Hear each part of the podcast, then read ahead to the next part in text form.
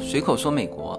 呃，最近呢，美国有很多社会议题，呃，同时呢，就国际之间啊，也有很多国际间的话题。呃，但是呢，这期我依然会选择美国的经济话题来聊。呃，几个原因哈。第一，呃，社会问题和和国际问题，更多的是表象，呃，底层的其实都是经济问题。那社会问题啊，特别是这个国际之间的问题。现在我这个平台不能讲，因为我没有新闻采播权。呃，那第三呢，呃，我们现在这个社群，呃，作为中美之间游走的中产阶级家庭来说，呃，特别是现在这个时间点哈，是越来越多的关注就中美这两边的经济发展和家庭投资，所以呢，我这一期还是选择经济话题来聊。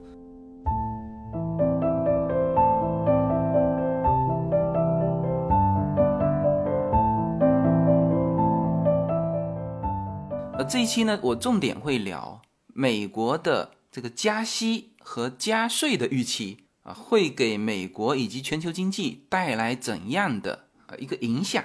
那么在说这个话题之前啊，可以点一下，就是苏伊士运河受阻的这个这个事件，这是一个偶发事件呃，那可能大家也都看到了这个新闻啊，甚至有一些标题就就以段子的形式。啊，说这个台湾啊，凭一己之力封锁了苏伊士运河啊，全球经济命脉面临严重后果啊。那这个当然是有一些标题党了，但是啊，就是这么一艘就台湾长隆海运的一艘大型的货船，那被风吹完打横在这个苏伊士运河就新的这个运河上，那就直接阻断了这个苏伊士运河的。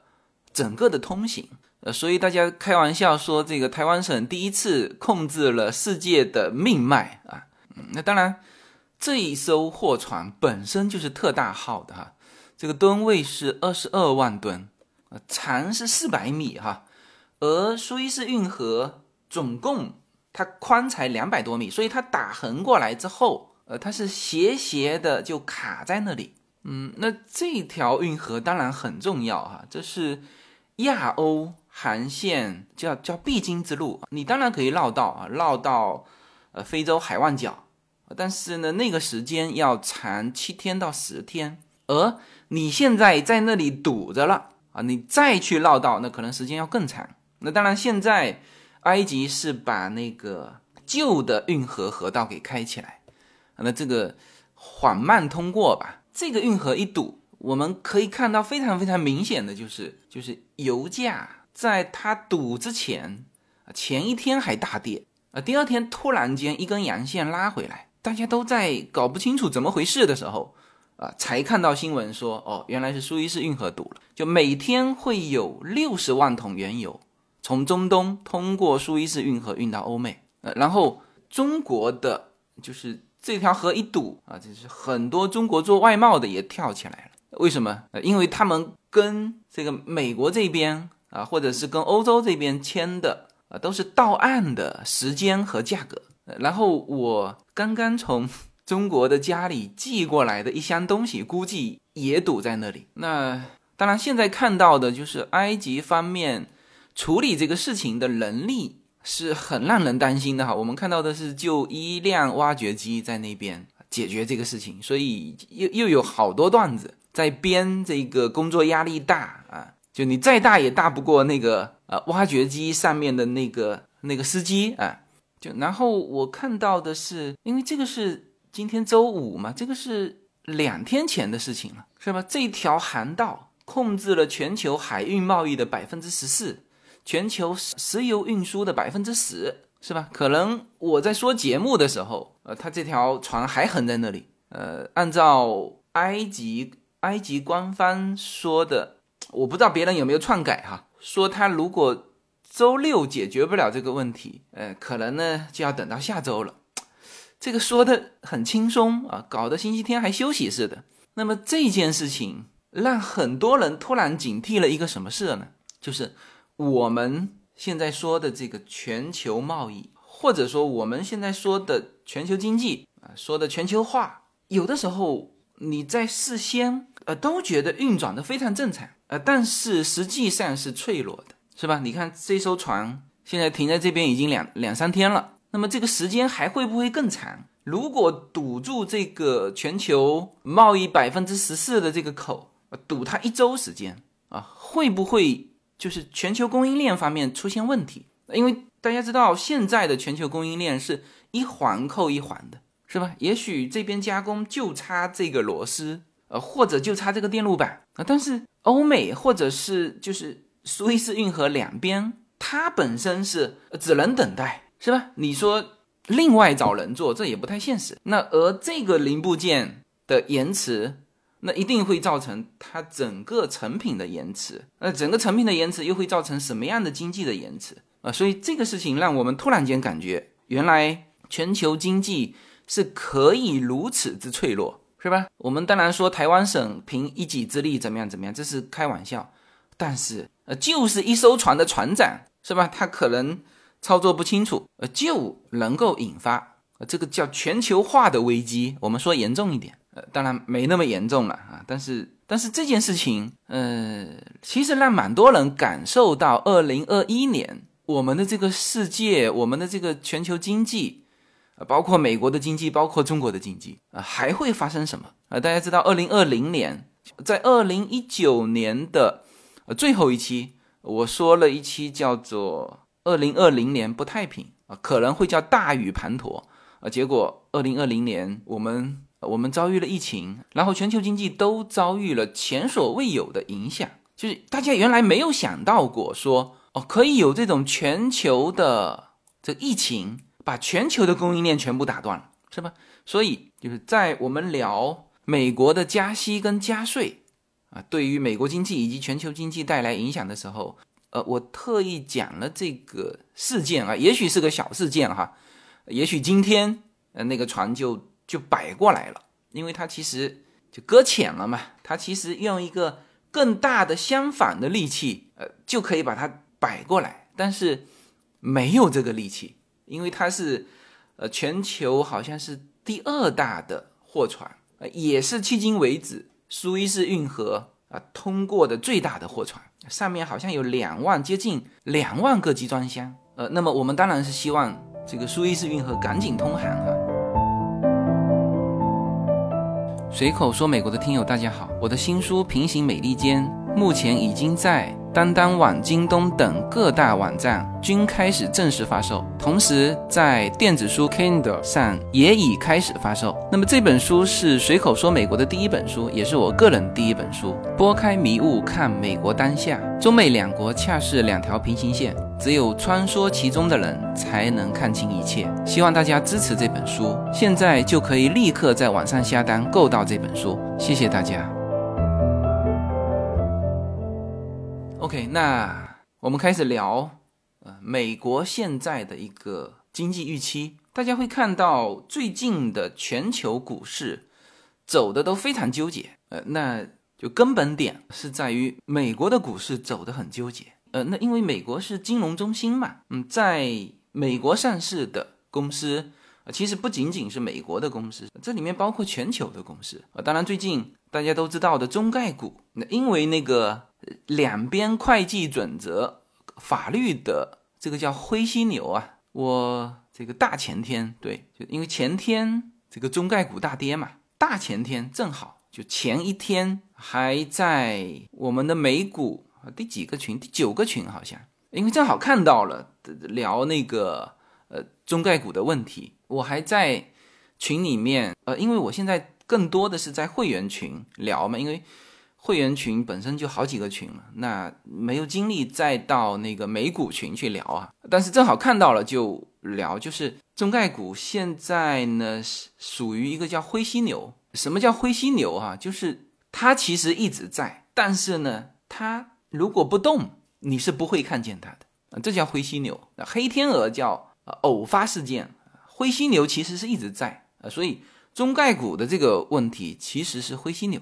呃，所以我自从去年开始做美股以来，呃，我其实是一直提醒中概股的呃问题哈，就是这里都是联动的，呃，所以我想你不管怎么看这个世界哈，这个世界从这个经济的这个角度啊，其实方方面面都是联动的。啊，所以我们来关注一下美国的啊接下去的一个经济发展，那或者说我们对它的预期，呃，那现在对于美国的整体经济来说，有两个预期是摆在面前的，但是呢又不知道什么时候落下啊，或者说是一个比较漫长的一个通道，就进入一个通道。啊，这就是加息和加税。那我们先来说一下，就加息和加税的预期是怎么来的，然后啊，再来说一下它的影响。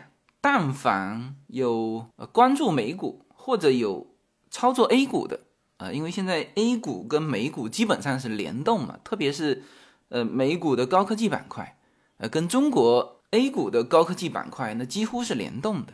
就是有关心这个的啊，都会知道啊。现在就或者说前一阵子啊，对于美股压制最大的就是美国的这个十年期国债的收益率。然后这个是反向的啊，就是收益率越高，那么对股市就越不好。为什么啊？因为十年期国债的收益率，那当然就造成十年期国债收益率上升的，是十年期国债的票面价值越来越低。呃，我在上一次的 Clubhouse 的呃直播里面，呃，就特别引述了桥水基金的那位 Ray Daniel，呃，他说的就是你现在的情况是通货膨胀啊，那越来越多的投资者就看不上那个国债的收益率了，是吧？你一点几个点就不够通货膨胀的，然后这边呢是市场在在卖出国债，那边呢美国政府又要发行国债，为什么？这待会儿就提到这个为什么要加税哈，就是你政府赤字嘛，不断的呃二点三万亿、二点七万亿、一点九万亿，然后现在正在谈的是三万亿的就大基建的这个基金是吧？钱从哪里来？美国政府是不可能印钱的，那美联储也不会直接印了钱给政府去抵它的赤字，呃，如果可以这样抵，也就不叫赤字了哈。赤字就是政府欠欠钱，那它是以国债的形式，它发行国债，然后这个钱就来了，然后拿去什么二点三万亿、一点九万亿，然后后面的三万亿，呃是这样的，呃然后大家就会问你怎么还钱呢？这就一会儿提到的加税的问题，最终都是要还的。那我们一个一个来哈，先说加息啊，因为政府也发行国债，然后呢这个。市场上投资者又对这个国债看不上，所以呢，两边都在卖出国债，因此国债的这个票面价值是往下跌的。那因为它的利息是固定的，所以你票面价值往下跌，那么它的收益率就上涨。那么它的收益率上涨，这个当然美国国债有好多哈，三年期、五年期、十年期。那基本上我们把美国十年期国债作为一个叫基准利率。就是它的利率的变化会直接影响很多很多债权类的利率的变化，因为债是美国国债是所有债务里面就就发行的债券里面，大家公认的叫做安全系数最高，或者说风险度最低，是吧？好，你这个几乎叫无风险的利率的上涨，那一定会造成什么？比如说企业发行债券，它的。利率肯定要高，是吧？那么这些所有的资产类的这个利息，呃，这就引发了一个大家对于美联储的一个加息的一个担忧啊，就是这个无风险利率在涨，其他所有的利率都在涨，而美国现在的利率是属于最低水平，呃，美国还算是有利率哈，呃，什么就是欧洲都已经到了负利率，就你别把钱我放我这里。就你拿出去投资吧，就是现在是属于叫做利息的最低位，所以这一阵子美国很多家庭开始要么就换房子，那要么就是房屋的转贷款。啊，因为这里面可以多讲一句哈，就是美国的房屋按揭贷款有一有一部分人签的是叫做固定几年的啊，有的人是固定三年或者固定五年的一个利息，就是这三年是固定的。涨跌都是银行去处理，就是对于贷款的人来说是固定的。但现在更多大家换的是什么呢？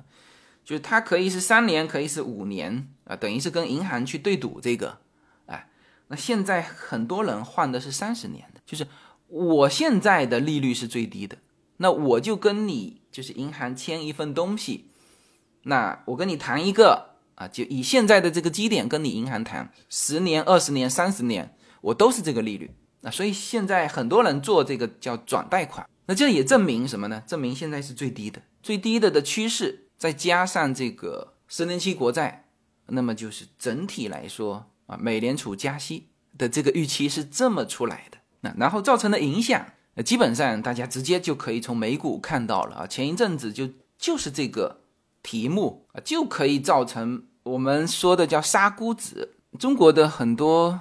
就 A 股的很多高科技股好像也是联动了啊，被杀估值。那这当然是结果了。那这里面还有一个预期，就是美联储加息啊，导致别人担心资金会回流到这种无风险的债券啊、证券啊啊，甚至是国债。那当然，这个预期不是说一次的问题，它有一个通道啊。就像我们如果炒 A 股，大家也都很熟悉，就是。它加息完，它是一点一点加啊，加每次加个零点二五啊，加它七八年啊，就就是这么一个，就经济如果增长，就是不断的加息嘛，每一次加息啊，都会造成股市的这个波动，呃，所以这个就是我们前一阵子听到的，就是关于美联储加息对于美股啊以及全球经济的一个影响。那大家会问，全球经济？为什么会影响？因为我们现在说的是实体经济，就如果无风险的利率上涨，那更多的人，呃，他会放弃一些，把这个风险预估值算上去之后，如果他觉得不划算，那他就会把一些实体停掉，呃，先转到无风险套利去，哎，呃，当然对于一些上市公司的影响，它会直接降低它的利润的预期啊，因为企业嘛，你总要银行贷款啊。有的是发行债务，有的企业是可以直接发行债务的。那么利息上去，你当然你利润就扣减下来。如果利息上涨是一个通道，是一个延续七八年的过程，那么所有的企业在财务支出上也是一个通道啊。这这七八年它都会就不断的抬升它的财务成本，从而降低它的利润，是吧？是这么一个逻辑。那么这就把加息的由来和它的影响。就就基本上讲清楚了，就是你要有这根弦，然后我把加税的这个由来和影响也说完之后，呃，然后我再说我对于这两样预期的一个我自己的判断，好吧？没有什么能够阻挡，没有什么可以阻挡对自由的向往。大家好，现在大家除了收听我每周公开的音频节目之外，还可以加入我的公众号，名字是无限空间，在这里我建立了会员专区。每周都将会有多期的视频或者音频节目会在会员专区独家播出。此外，每周六晚上在无限空间中还有随口说美国的视频直播节目，欢迎大家进入直播间与我互动。同时，随口说美国目前已经开通了海外的 YouTube 频道和中国的 B 站，海内外的听友都可以登录直接观看我的视频节目。您如果希望随时可以追踪到随口说美国的各类信息。您还可以登录新浪微博、今日头条、抖音等去搜寻“随口说美国”。移动互联网的神奇之处就是可以把同类的人拉得很近，让我们勇敢开始活成喜欢的自己。蓝莲花，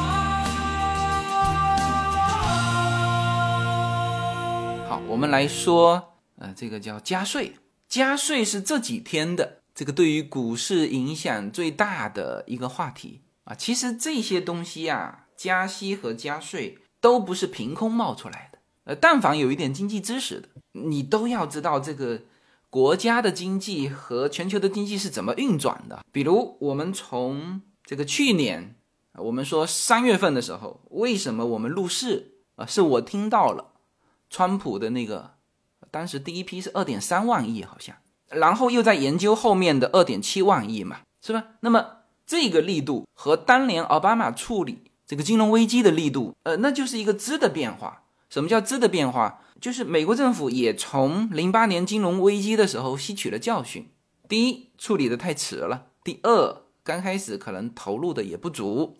就奥巴马那个时候就游说了半天，拿出最大的力度，八千亿，是吧？川普一出手就是四二点三万亿，那这里面差了三倍。然后后面陆续的，包括这次通过的这个一点九万亿，一点九万亿几乎这次不打折哈，唯一把它折扣掉的啊，就是共和党不同意，后来把它废掉的，就在这个一点九万亿的这个计划里面，是民主党夹带的一个私货，什么呢？就是每小时最低工资十五块钱那那个事情，那个把它废掉了啊，其他的。基本上一点九万亿没有克扣多少，就全部通过了。然后后面还有三万亿的这个天量刺激，就是在就是定向投放哈，在大基建上，这些是是现在发生的吗？不是啊，一直都在发生。那这里面就要问一个钱从哪里来啊？当然就很多很多人原来批评的，特别是这个中文的自媒体啊，就批评的就是说，那你这个就是。印钞票了啊，就是把你美国的这个这个困难摊到全球去了，呃，特别是摊到呃新兴经济体去了。这个有没有呢？有，但是整个逻辑不是这个样子的。准确的应该怎么说哈？首先，他的这个钱啊是从联邦拿出来的。我其实花了好几次的节目讲他二，比如说二点三万亿当时出来的时候，我非常非常详细的说他投到了哪里哪里哪里哈。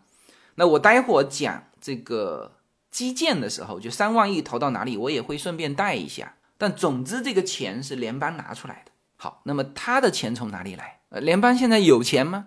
啊，有哈，现在联邦有好像有一点七万亿。但是，一点七万亿也是前面借的，明白吗？他是预计到这里一点九万亿，然后先借在那里，所以我才说说，呃，这个联邦到八月份，他一定要花掉这个一点五万亿，这怎么来的？那就是，他到那个时候只能保留他的余额是两千亿，他他他不能高于那个，那么这里面一减，是吧？一点七减掉零点二，那么就这里面就出去，必须要花出去。一点五万亿啊，这些都是出去的钱。那我们现在翻回头说，他钱从哪里来？很明确，他发行国债啊，这就是刚才说的。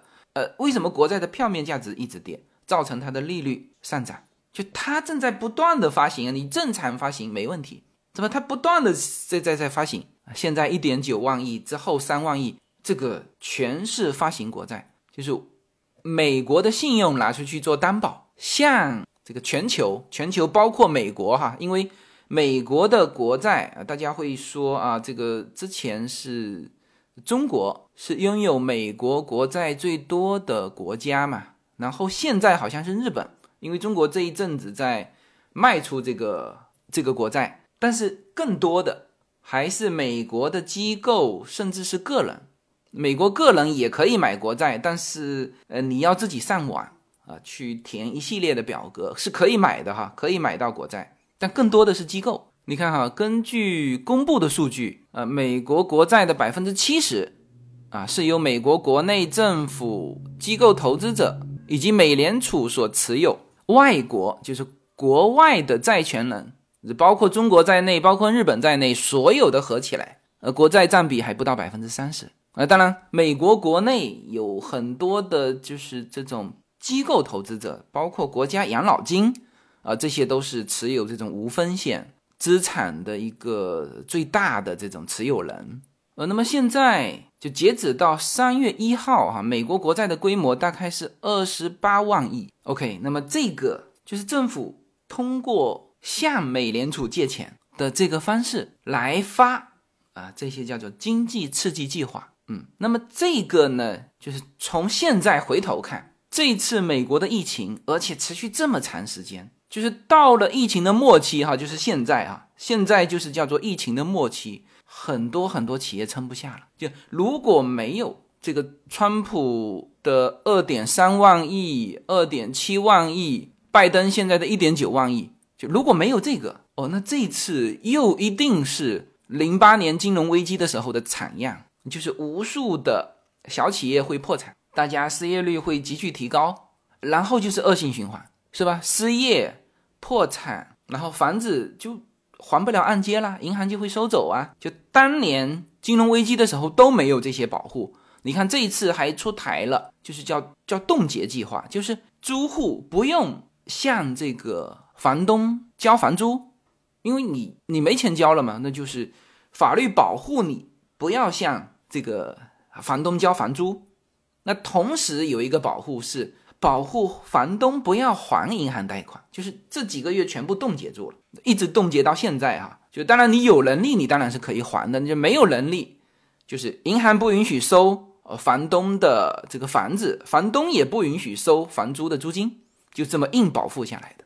然后在这一年多的时间，大家如果有听我的节目哈，也知道就是小企业主的保护不断的发钱，就不断的有各种的补助，包括我大概是半个月前还办理了 PPP 的第二期计划。就是呃，他也也发的不多，就是你这就是你的这个公司，就根据你公司的人头，它主要是针对人，就是你不要去辞退你的员工，就我直接发两个半月的这个工资啊，实际上我看了一下，它基本上就是全体员工的工资的乘以二点五倍，就直接补贴到我们的账户来。那当然，他说你要提供。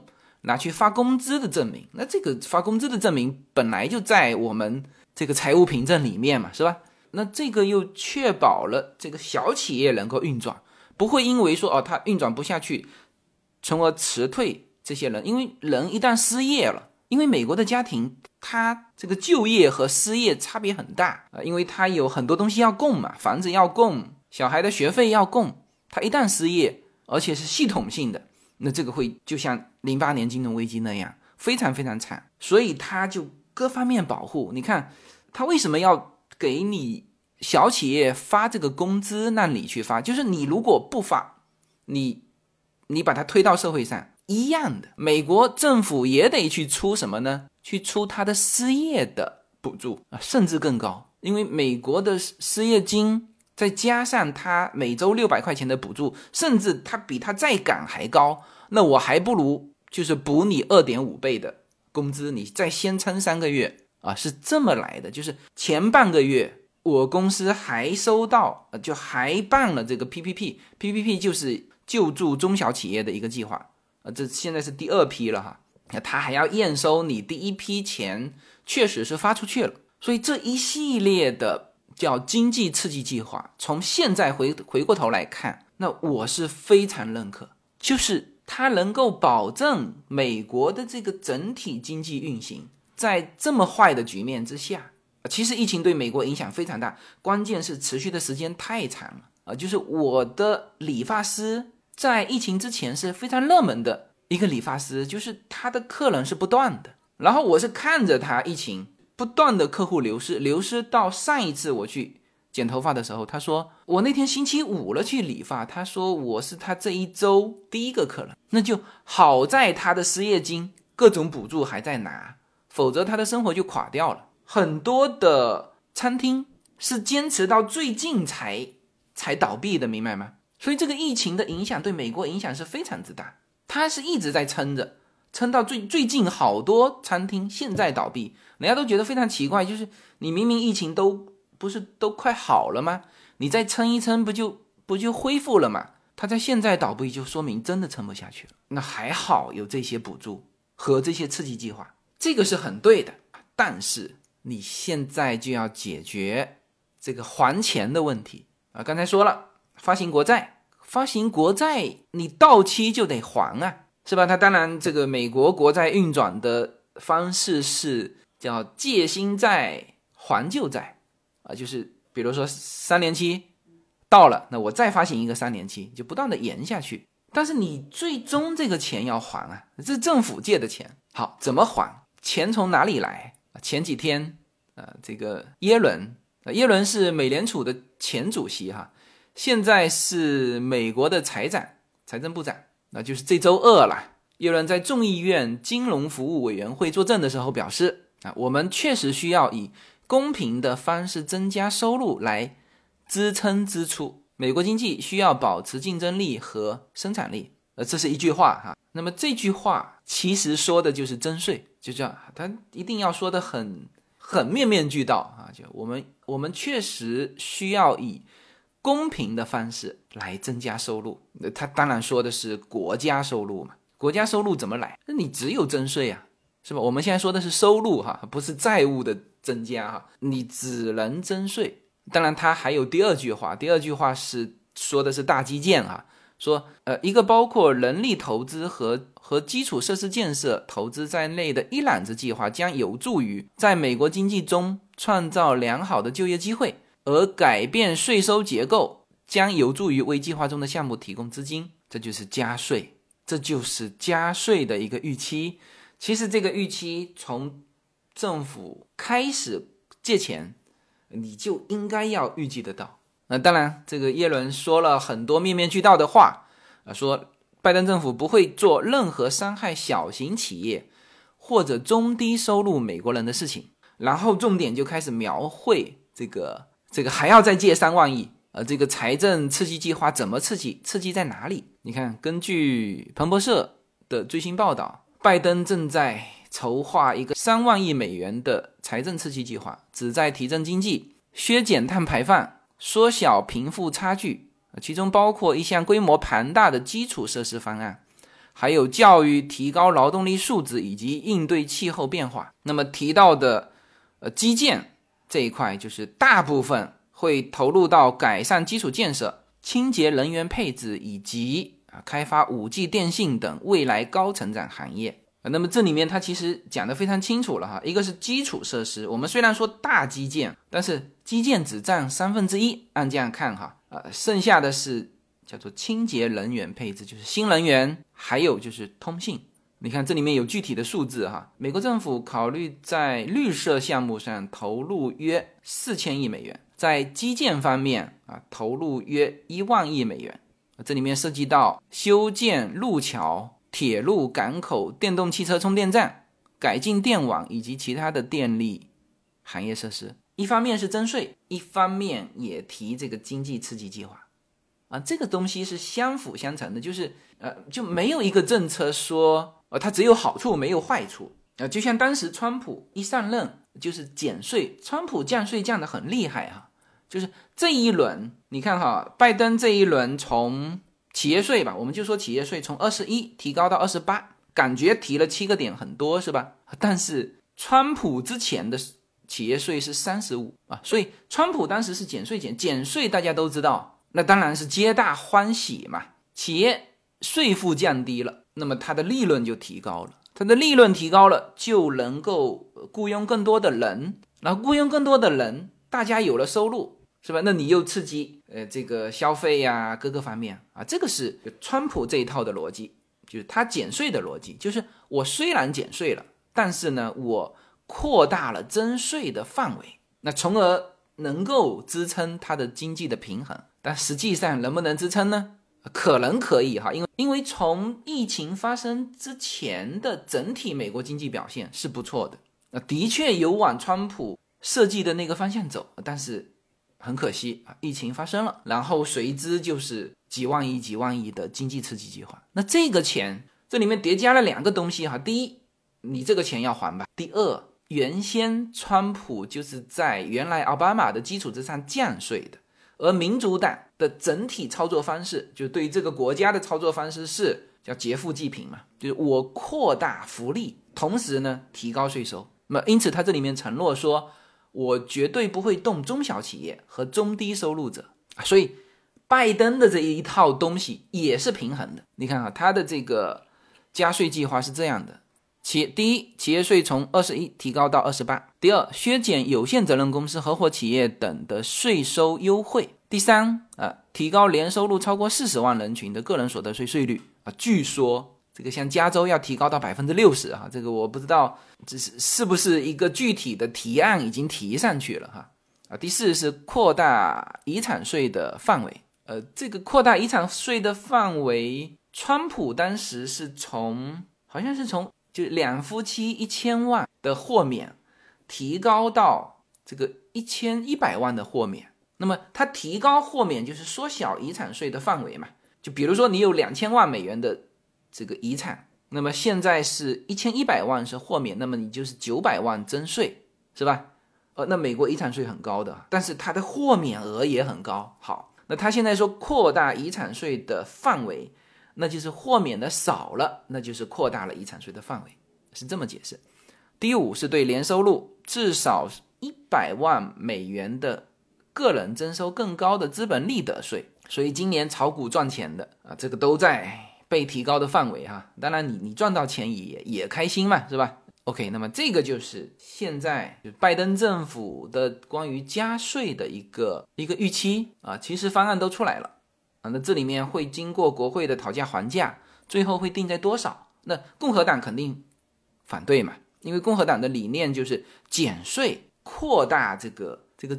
征税的范围，而民主党的理念就是我就是劫富济贫，越富的，就是你看这里面超过四十万美元以上的家庭，呃，它会扩大，那么也就是说低于四十万的，呃，它就可能不扩大了，啊，这就是很典型的叫劫富济贫嘛，就是我们有的社会是只劫富不济贫哈，但是美国的劫富很明确，济贫也很明确。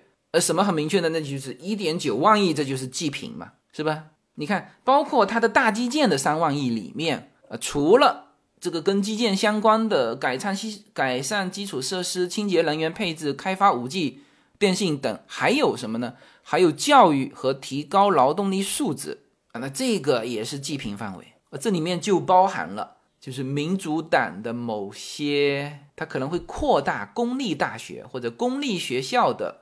扶持这个民主党里面的桑德斯不是说过吗？就他觉得美国的大学以后都不要交钱，所以 N 多的年轻人支持他，这也是劫富济贫的一个呃一种模式嘛。那当然，你最终都得解决钱从哪里来的问题。那现在很明确，那这个就是加税的由来哈。呃，那么加税的影响，那这个很清楚啊。比如说企业税，刚才说了，二十一加到二十八，这意味着什么？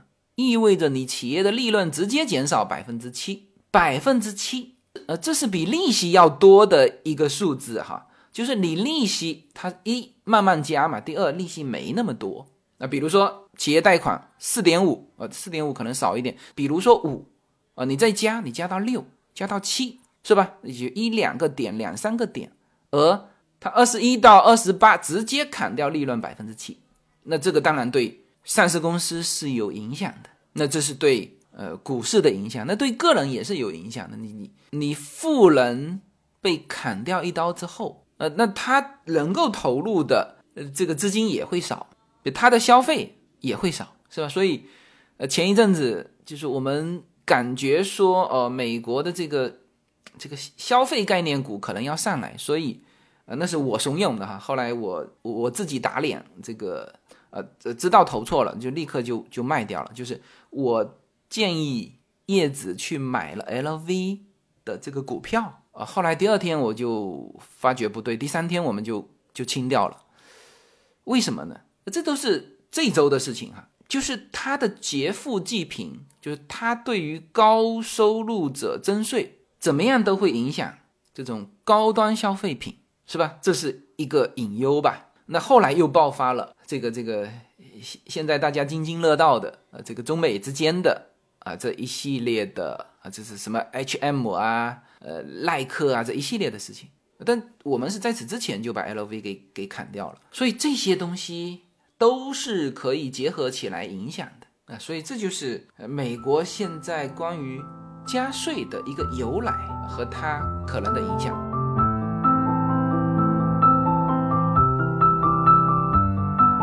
大家好，我们的社群品牌 Yuna N Lin 的加州优选商品已经在中美热销中。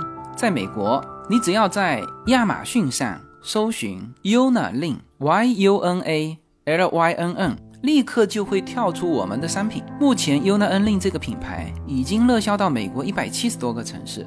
在中国，你只要在手机淘宝中同样输入 Yuna Lin Y U N A L Y N N。你就可以找到我们 Yuna N Lin 的天猫国际旗舰店。如果您是在喜马拉雅上听到这则信息，那么直接在我的这个节目的封面，你会看到一个红色的推车，写着 Yuna N Lin 牛油果油啊，点击进去，也就是我们天猫国际的旗舰店。现在无论你是生活在美国还是生活在中国，您都会非常方便的能够网购到我们 Yuna N Lin 这个品牌的商品。拿起手机下单，就可以品尝到自由军一家为您分享的加州阳光的味道。谢谢大家。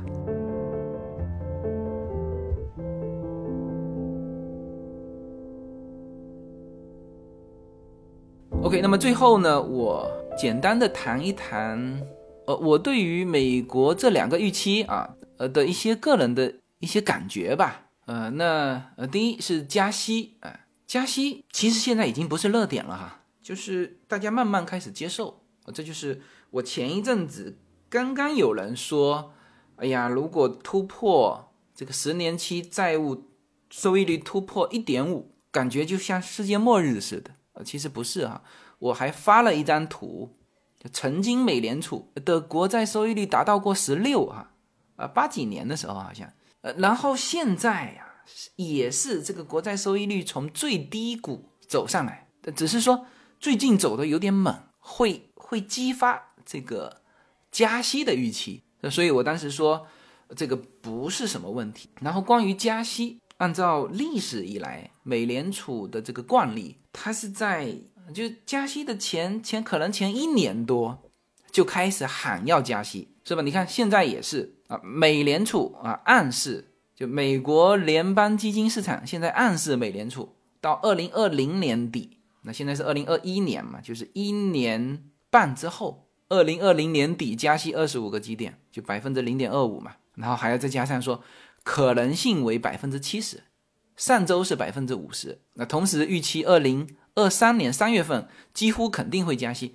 现在大家知道这个加息预期就最终的这个准确的。透露出来的版本是什么了吧？就是在一年零三个季度之后，在二零二零年底的时候，可能会加息百分之二十五的可能性从百分之五十上升到百分之七十，呃，然后落到实处的说，二零二三年三月份，也就是说整整两年之后才会开始加息。但是，就现在市场就不断的在炒作这个概念，你觉得他会炒作两年吗？是吧？到了两年之后，二零二三年三月份第一次加息的时候，那叫做利空出尽，就欢天喜地的加息，是吧？它它往往是这么操作的，就前面就先给你来打压，所以这个是关于加息啊，我的个人感觉就是这个风口已经过了，就现在不谈论加息这个事情了啊，它其实谈论的是加税，然后呢，它这里面有一个漫长的预期，然后其实现在的点不是高点。而是低一点，因为是最低点，所以才即将进入加息通道。那所以这个是关于加息的。嗯，好，我们再来说加税。按照现在啊，拜登政府对于参众两院的一个控制，因为就是现在又和川普当年就刚刚上台的时候情况是一样的，就是行政和立法全部在一个党手上啊。你看，民主党现在是总统。参议院、众议院都在他手上，所以基本上他要干什么没有太大问题，就是不太离谱的话，呃，不要像这次说每小时最低工资十五块这种夹带私货的又比较离谱的事情之外，呃，这个基本上说这次加税通过是没有问题。那么首先我希望他快点通过，因为这个东西预期是很糟糕的，但是靴子落地，那反正就这样了，你市场。也没有什么好去反映的，是吧？那好，我们来研究一下它的这个这个加税的结构。那这个非常明确啊，他也说了嘛，对于中低收入者和中小企业是不受影响的。所以这里面就是反映到股市上，大家觉得影响会比较大的是什么？哦，那肯定是有盈利的上市公司，是吧？你有盈利，你这个税率对你才有作用。呃，你如果企业是本身是亏损的。是那种高科技的叫做成长股，那么其实加税对你是不影响的。那反正我是亏损的呀，我是以市场占有市场为近期的一个目标，我不是以盈利为目标。那么加税对我有影响吗？没有影响。虽然我可能也不算中小企业，呃，但是大量的高科技、高成长的那个，其实在股市里面属于叫小盘股。或者中盘股是吧？然后呃，如果你又是属于高科技、高成长，然后呢，你的项目啊又和通讯和绿色环保有关，那基本上是你又受不到影响，你又能够从中获利，是吧？我们现在先抛开市场现在的什么杀估值啊这种这种变化，你去分析，就是加税本身这件事情，你分析下来的结果就是这样。行，那这个话题很明显啊，这个还可以继续聊。所以我就明天这个时候，美国的时间是周六上午，洛杉矶时间七点，那么中国的时间是北京时间周六晚上的十点，我们会在喜马拉雅上做这个公开的直播，好吧？那到时候再把这个话题给延展下去。行，那这一期节目就到这里，好，谢谢大家。